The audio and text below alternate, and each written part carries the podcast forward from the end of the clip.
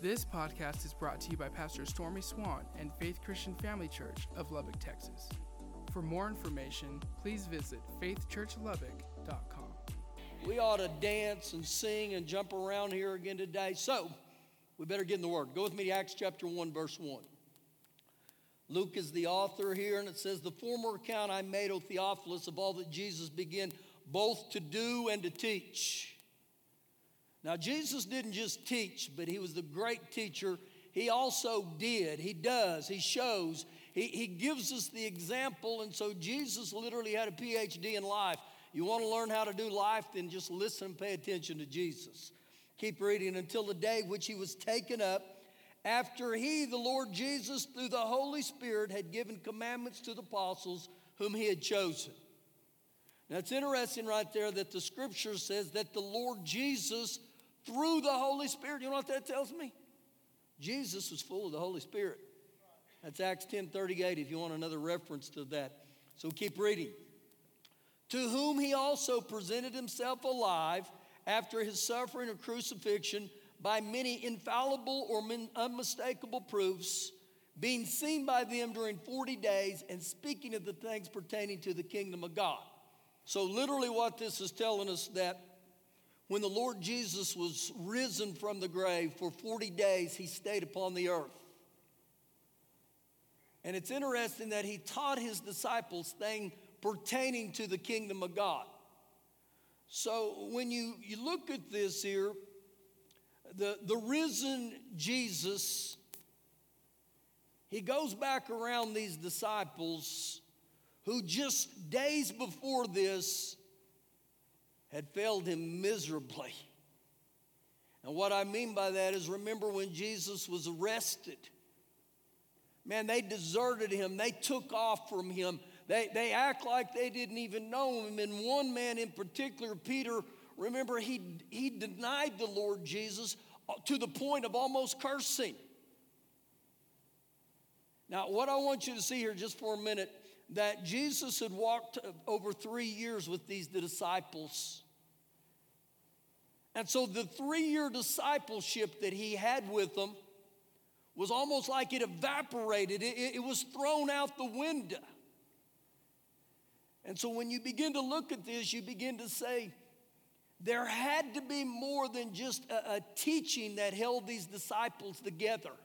There had to be more than just the Word of God that, that would move in them to not only talk about Jesus, but to live for Jesus. Now, look real close to what he goes on to say here in verse 4.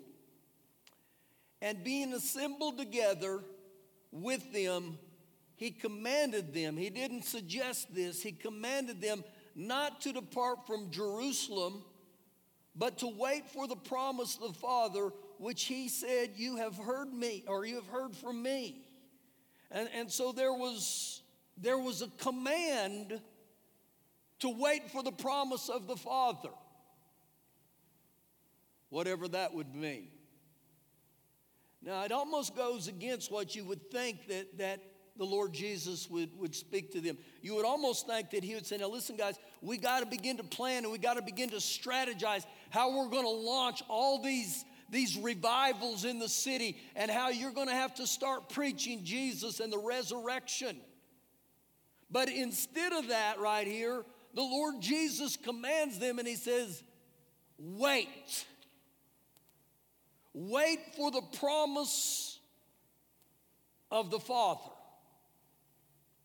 Now, it must have been extremely important for Jesus to command him to wait. And so then we say, well, what was the commandment of the Father? Verse 5. For John truly baptized with water. Being water baptized is significant, it's a great thing. But he said this, but you shall be baptized with the Holy Spirit not many days from now. So the Lord Jesus just clarifies what the promise of the Father was. The promise of the Father was you got to have the Holy Spirit. Now, this had to be incredibly significant, or Jesus wouldn't have highlighted what he highlighted here to say, listen, you're going to have to wait. So, what he's talking about here is he's transferring the power and the responsibility to his disciples by baptizing them by the same Holy Spirit who had authorized his ministry. So it was like Jesus said this to these disciples. He said, Listen, don't go anywhere, don't do anything until you receive the Holy Spirit. Now, again, this is the introduction to the New Testament church, the New Covenant church. So, after he says this to them, watch their thought in verse 6. Therefore, when they had come together, they asked him, saying, Lord, will you at this time restore the kingdom to Israel? So, in their eyes, he was talking about this, this messianic kingdom. In other words, what are you going to do to end the Roman rule? Is this it? But look what Jesus says.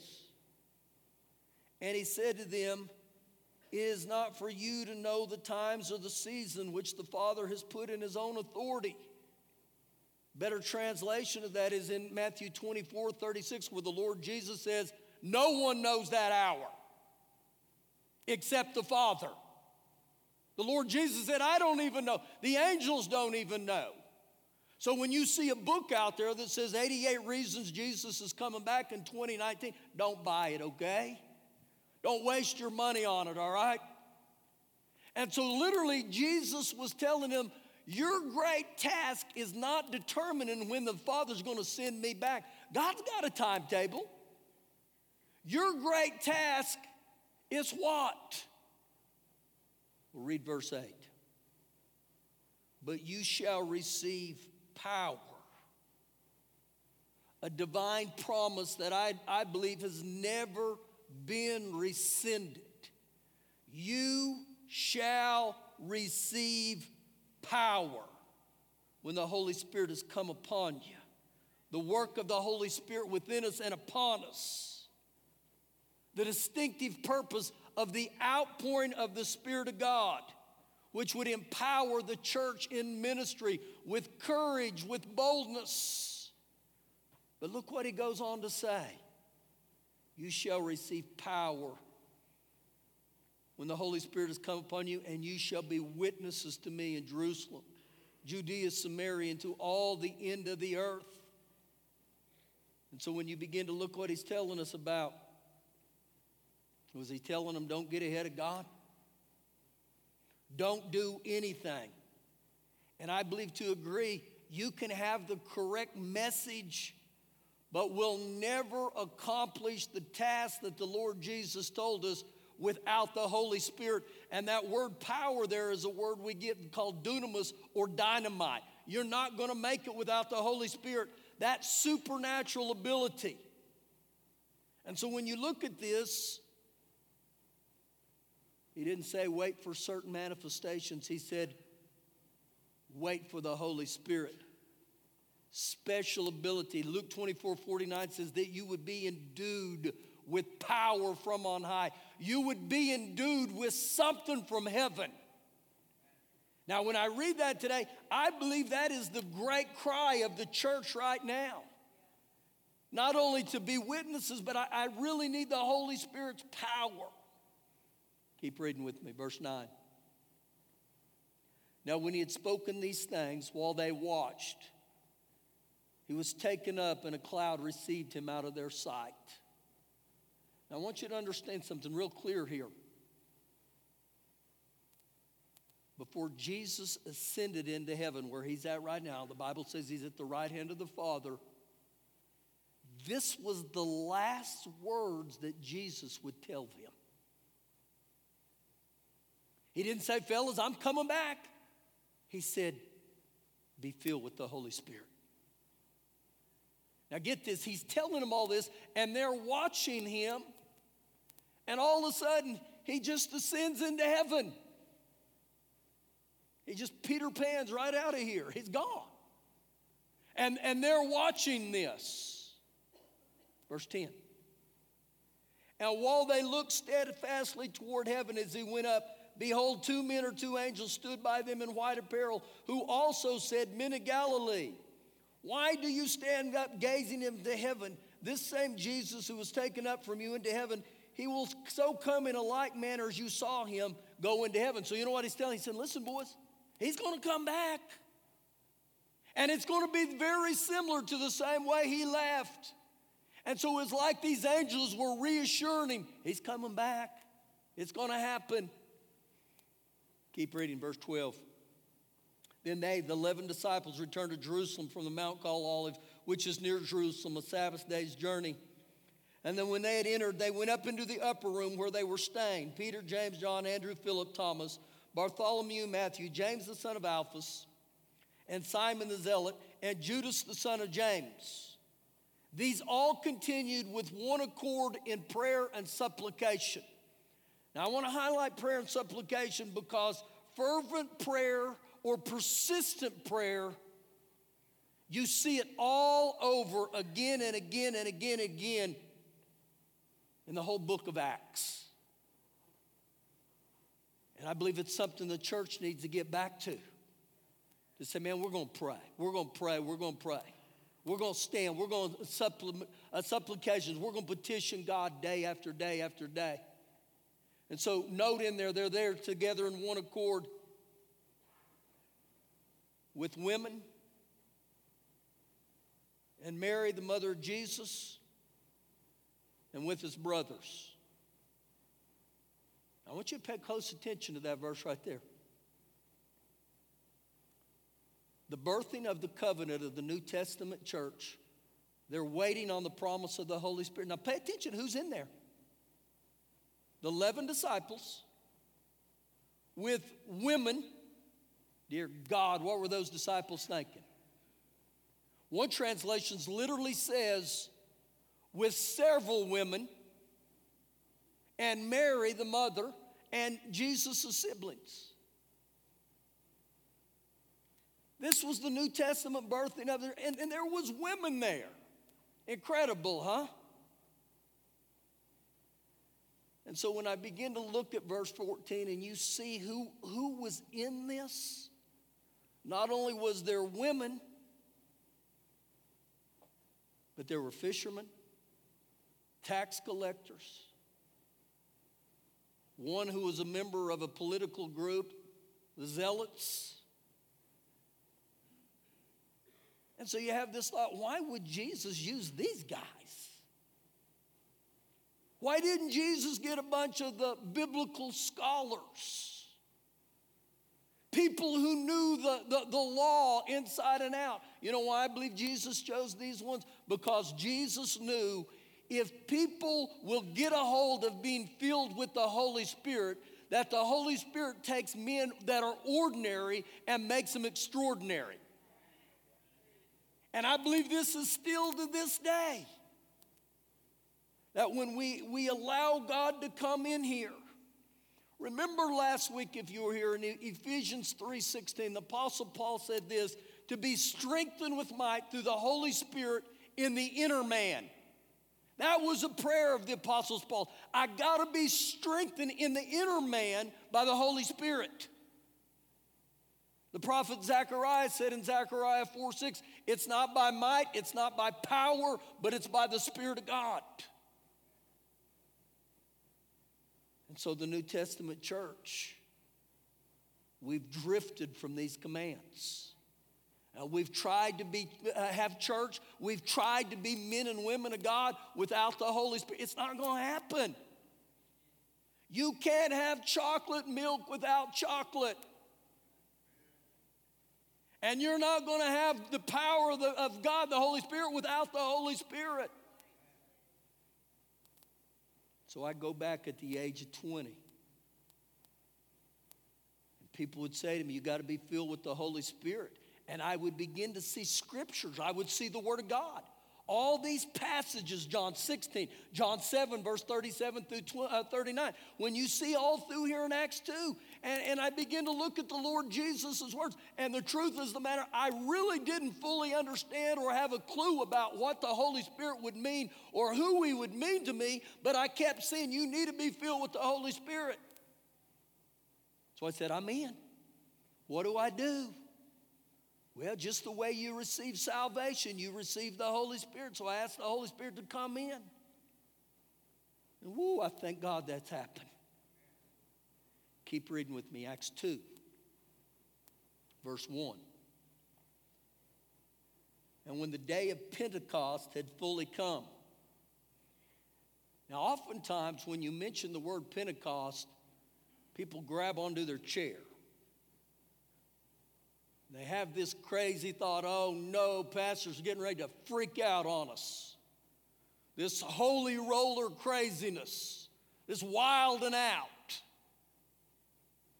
I'm Pentecostal. Let me help you a little bit with that word Pentecostal, Pentecostus. The word penta means five. The word kosti or kostas in the, uh, in the Greek means to the tenth power. This ought, to, this ought to satisfy or soothe you a little bit, okay?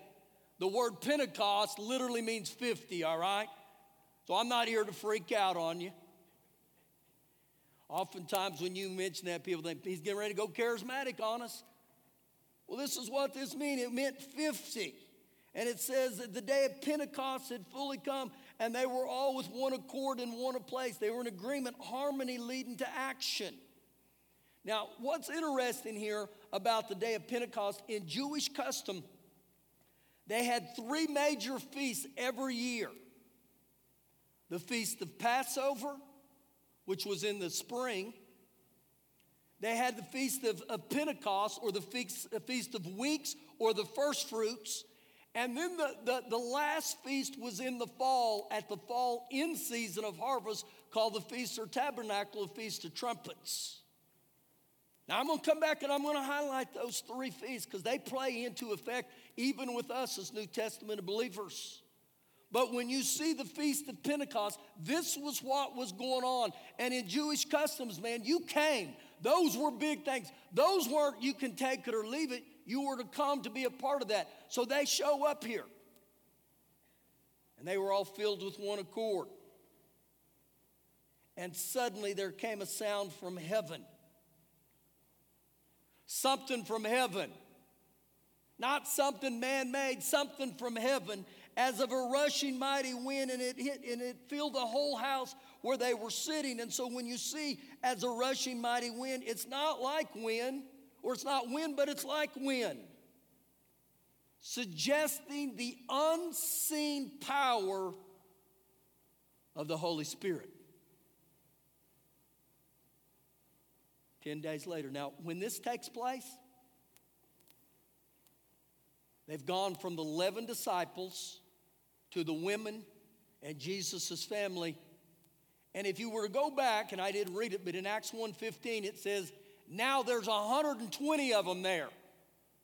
The church is multiplying. There's 120 here, and, and this is what's happening. And, and note in there, the Holy Spirit came. And look what it says in verse 3 Then there appeared to them all 120 divided tongues as fire, and one set upon each of them. And when you see this here, it's not fire, but like fire, which was a symbol of the divine presence of the Holy Spirit. Now, the thing when you see fire, fire has two abilities it purifies, but it also destroys. And so they bring the Holy Spirit in here. I, I, I flip back here because I want to read this to you. This is uh, Luke 3, verse 16. It says, John answered, saying to all, I indeed baptize you with water, but one mightier than I is coming, whose sandal strap I'm not worthy to loose. He will baptize you with the Holy Spirit and fire. So, literally, what John the Baptist prophesied or spoke, it's coming to pass. And, and all 20 of them, so a lot of times people say, well, the Holy Spirit was for only the original 11. Well, there's 120 here. And the divided tongues set upon each one of them, and the fire. Verse 4. And they were all all 120 of them were filled with the Holy Spirit and began to speak with other tongues as the Spirit gave them utterance. Now, some of you, you tightened up when I mentioned the word they spoke with other tongues. That's biblical, okay? I don't believe personally that you have to speak in other tongues to be filled with the Holy Spirit. I can't find that in the Bible but it is a gift. Now, I, am not here today to debate that, all right? The thing I want to focus on is we can see right here through the scriptures that something supernatural came from heaven and it touched every one of them. All of them were filled with the Holy Spirit. So I begin to look at this and I think, okay, what if we don't pay attention to the mandate that the Lord Jesus to be filled with the Holy Spirit? Without the Holy Spirit, you know what the, the, the church, the Christian life is based on? Me, you. Human strategies, human plans, human purposes. Now, I don't know about you, but I don't want a label attached to me that says made in America, made in China. I, I, I want a, a, a tag on me that says made from heaven. Something that you can look and say, we, we got to take the equation of man out of it, where it is, it is such a, a God breathed thing. And so when you look at this, if, if all I'm going to go by is man, the result is that if we become spiritually dead. We're alive, but we're really dead. And I don't believe that was God's design. God's design says, man, you got to be filled with the Holy Spirit. I'm going to ask you to hold your place there. I'm going to come back to Acts 2 later on this morning. But go with me to, to 2 Corinthians chapter 3. 2 Corinthians chapter 3. So, so where I'm, I'm heading with this to, to help us a little bit, just to get the idea of my thoughts where I'm at this morning, we're going to look at two men in the Bible First, Apostle Paul, and then we'll go back to the Apostle Peter. The Apostle Paul, who wrote the majority of the New Testament, Testament he was a Pharisee. He, he was a biblical scholar. Uh, some passages say he, he was brilliant. But if you were to study the Apostle Paul, he did not like the birth of the New Testament church. He was the one that was going around persecuting the Christians. And in Acts 9, he has this encounter. And remember, he gets blind, and the Lord comes. And ultimately, the Apostle Paul gets born again. He becomes what we would call a Messianic Jew. But in Acts 9, verse uh, 17, God sends this man named Ananias, and he says to him, He says, Ananias, or Ananias says to Paul, He said, Brother Paul, you've got to be filled with the Holy Spirit.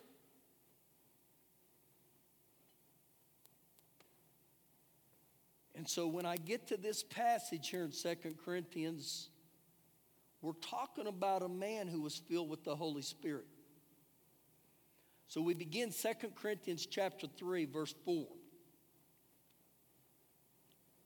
Now we have such trust or reliance or confidence through Christ toward God.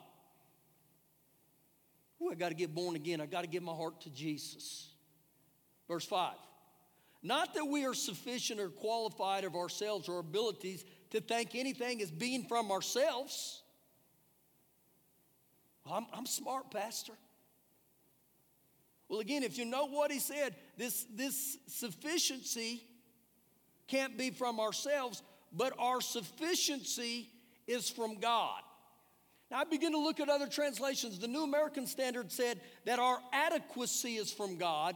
The New International Version says our competence is from God. And so immediately, this, this man who was a, a Jewish scholar, who was brilliant, who wrote the most, uh, uh, the majority of the New Testament under the inspiration of the Holy Spirit, he says, Don't trust your, your sufficiency from yourself. Don't, don't think more highly of yourself than you are because our sufficiency is from God. So if my sufficiency is from God, boy, I better be quick to say, Thank you, Father God. thank you for being so good to me. Thank you for, for making me look so wise. But we roll into verse 6 who also made us sufficient as ministers of the new covenant. Now, the new covenant was through the Lord and Savior Jesus. I'm saved by grace through Christ Jesus. So he goes on to say this not of the letter, not of the written code, but of the Spirit. Now, listen, listen. For the letter kills. And so, what he's talking about here, the external code of the old covenant, it kills. The Old Testament law, it shows us the need, but it was powerless to meet the need. So he said, the letter kills, but the Spirit gives life. Only the Spirit gives life. So he's talking about this inward power of the Spirit of God Himself enable us to keep God's law. And so, guess what the Apostle Paul said? He said, Listen, you can know all the word you want to know, you can know the message, but without the power behind it, you're not going to get anywhere. This is what the Apostle Paul said. So we've gone so far in our churches a lot of time to say, well, all we got to do is preach the Word of God. Well, I believe in the Word. But the only way the Word of God comes alive into us is by the Holy Spirit. But too many times anymore, we, we don't want the fiery Word of God. I, I, I don't want confrontation through the Word of God. And so when we have that thought there, there there's little interest in, in the Word. Scripture becomes dull, Scripture becomes tedious, and when that happens, there's something seriously out of sync. I like to say 2 Corinthians 3, verse 6, this way When all you have is the Word, you dry up. But when all you have is the Spirit and you eliminate the Word, you blow up. But when you combine the Word with the power of the Holy Spirit, you grow up. And so this becomes wonderful here with, with the Apostle Paul saying, listen, you got to preach the Word, but you got to have the Holy Spirit behind it. Because without the Holy Spirit, it becomes a bunch of candy, it becomes a bunch of fluff. But something happens when you incorporate the Holy Spirit within the Word. Now, go back with me to the book of Acts, chapter 2. Acts chapter 2. And when we get into the book of Acts, remember that I had highlighted this guy named Peter. And when you study Peter's life, before Peter begot, before he got filled with the Holy Spirit, he always had the, the tendency to put his foot in his mouth. This is the same Peter who at one time he rebuked Jesus. You got to be a genius to rebuke Jesus. And so when this Peter, he he is in the upper room, he gets filled with the Holy Spirit. Peter begins to speak the word of God with, with clarity, but he's got a power behind him. He quotes the prophet Joel. This is Acts 2, verse 17. And, and the prophet Joel prophesied this in Joel 2. And Peter gets up and he begins to speak not only with clarity, but with power. And I really believe this that the apostles were looking at think, Pete had a Red Bull today. He had to be taking five hour energy. Something's up with him. And, and so here I'm, I'm going to jump to uh, verse 29. And when we get to verse 29 here, the Apostle Peter now, he is speaking Psalm 16. He begins to preach off of Psalm 16. So we go to Acts 2, verse 29. And he says, Men and brethren, let me speak freely to you of the patriarch David that he is both dead and buried, and his tomb is with us to this day. Therefore, being a prophet and knowing that God has sworn with an oath to him that the fruit of his body, according to the flesh, he would raise up the Christ to sit on his throne. So when Peter is talking about this, this wasn't about King David. This was thousands years before, and King David begins to speak that there's going to be one that's going to come right through his bloodline. The Lord Jesus was through the bloodline of King David. And he's saying, This is who I'm talking about. Now, look what he goes on to say in verse 31. And, and David, foreseeing this, he spoke concerning the resurrection of Christ, that his soul was not left in Hades, that Jesus' soul wasn't left in hell. Do you know for three days Jesus went to the belly of the earth to hell? And that's what he's saying right here. Jesus wouldn't be left in hell. And he goes on to say, nor did his flesh see corruption. This Jesus God has raised up, of which we are all witnesses. Therefore, being exalted to the right hand of God, and having received from the Father, look at this, the promise of the Holy Spirit, he poured out this which you now see and you hear. John 7, verse 39, it says, Those believing in Jesus would receive the Holy Spirit.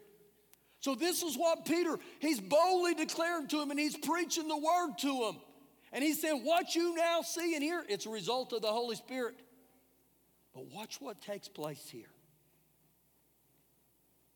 For David did not ascend to the heavens, but he said to himself, The Lord said to my Lord, Sit at my right hand till I make your enemies your footstool.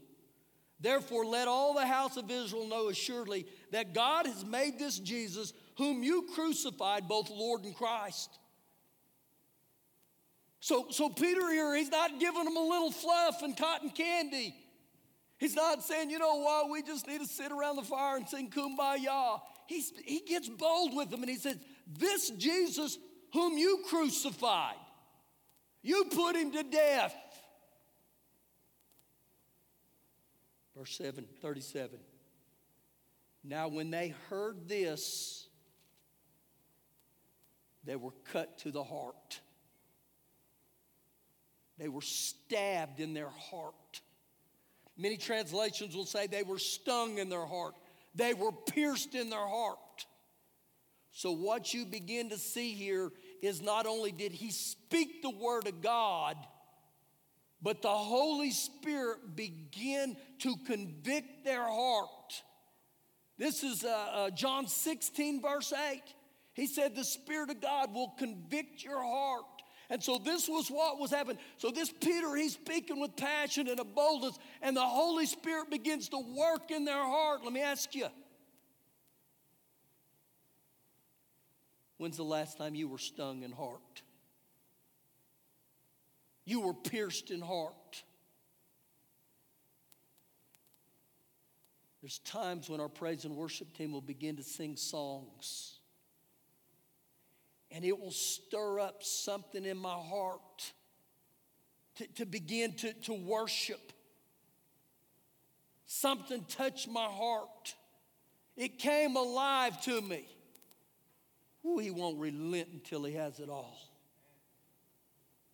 It's just not words that come out of my mouth and it's expression from the Holy Spirit. I'm going to raise a hallelujah.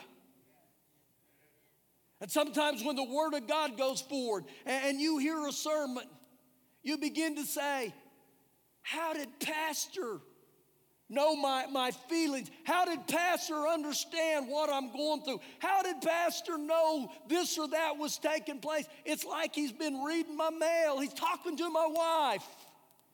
Pastor doesn't know. That's the Holy Spirit. That's what this happens here when he begins to cut us to heart. And he doesn't cut us to heart to punch us in the head, he cuts us into heart to say, Come on, come on, respond to me.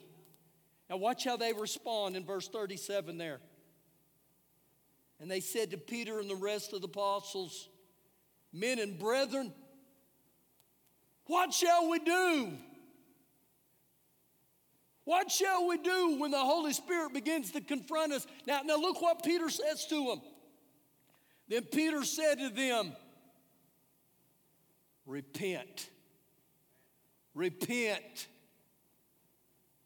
And repent is, is to do a 180. Repent is to not only confess my sins, but change the lifestyle. And so, with repentance, God doesn't want to just come into your heart and rearrange the furniture. God wants to come in your heart and renovate the whole inside of us. And He's still in the renovation business. When we come before Him and say, Oh, Father God, I failed, I've sinned. And Pete said, Repent and let every one of you be baptized in the name of Jesus Christ for the remission of sins. You know what he just said? You got to get born again. Just what Jesus said there in John 3 to Nicodemus. He said, You got to get born again. How do I get born again? I repent of my sins, and then I said, Lord Jesus, come into my heart and be Lord of my life. But he didn't stop there. Note, there's another and. And look at this and.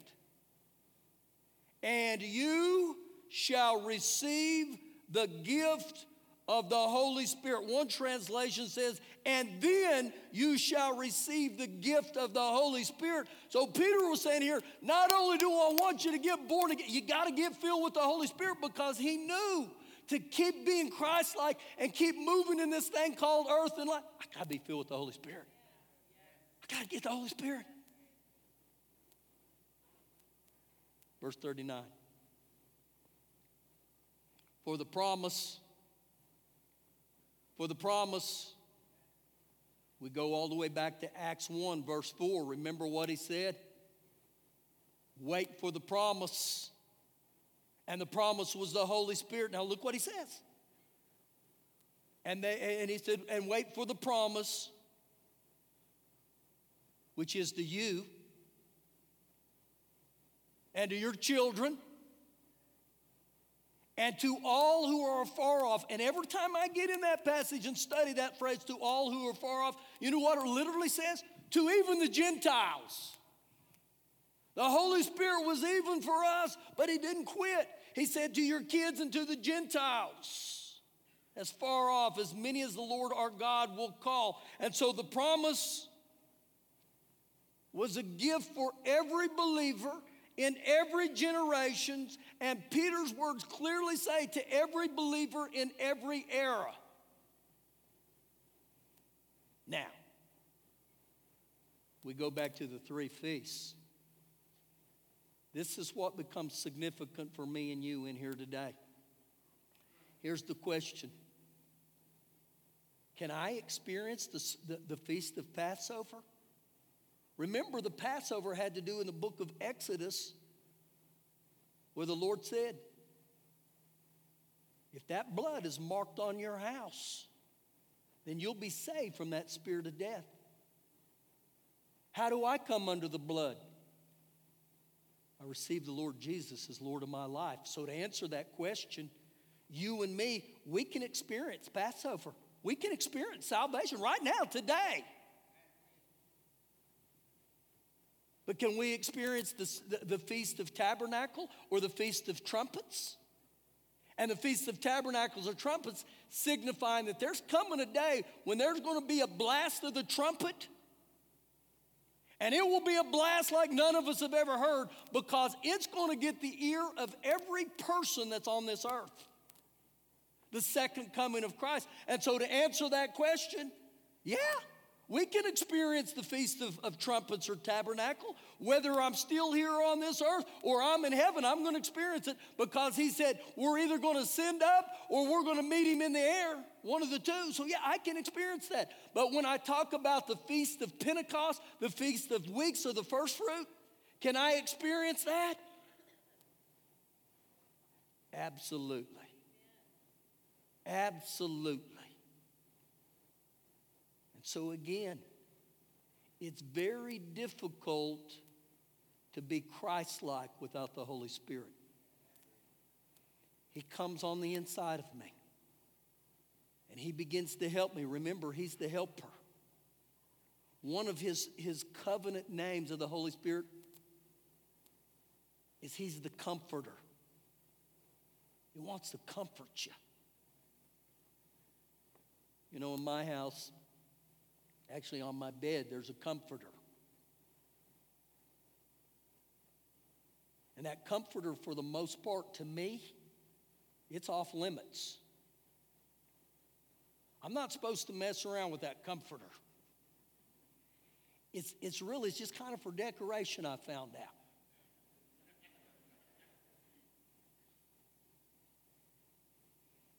But the comforter of the Holy Spirit, that's not what he's about. He wants to help us, he wants to comfort us, he wants to strengthen you, he wants to be your standby, he wants to be your intercessor, he wants to be your advocate. And so when I begin to look at the book of Acts, and I see these men who had failed miserably. Again, these were men that had gone through a three year discipleship with the Lord Jesus, but when the, the rubber hit the road, but when they hold fast to Jesus' words, wait for the promise all of a sudden, these men became powerful. And I personally believe this that these men would have never died like many of them died if this whole thing with the Lord Jesus was a fraud. They lived incredibly for Him. They were all almost martyred, almost every one of them. Do you, do you think you would die if it wasn't real? And so, what happened is the Holy Spirit took that three year discipleship, the Word and all the teachings of Jesus, and He combined it with the Holy Spirit. And they became men and women of power. Thank you for listening today. For more information, please visit faithchurchlubbock.com.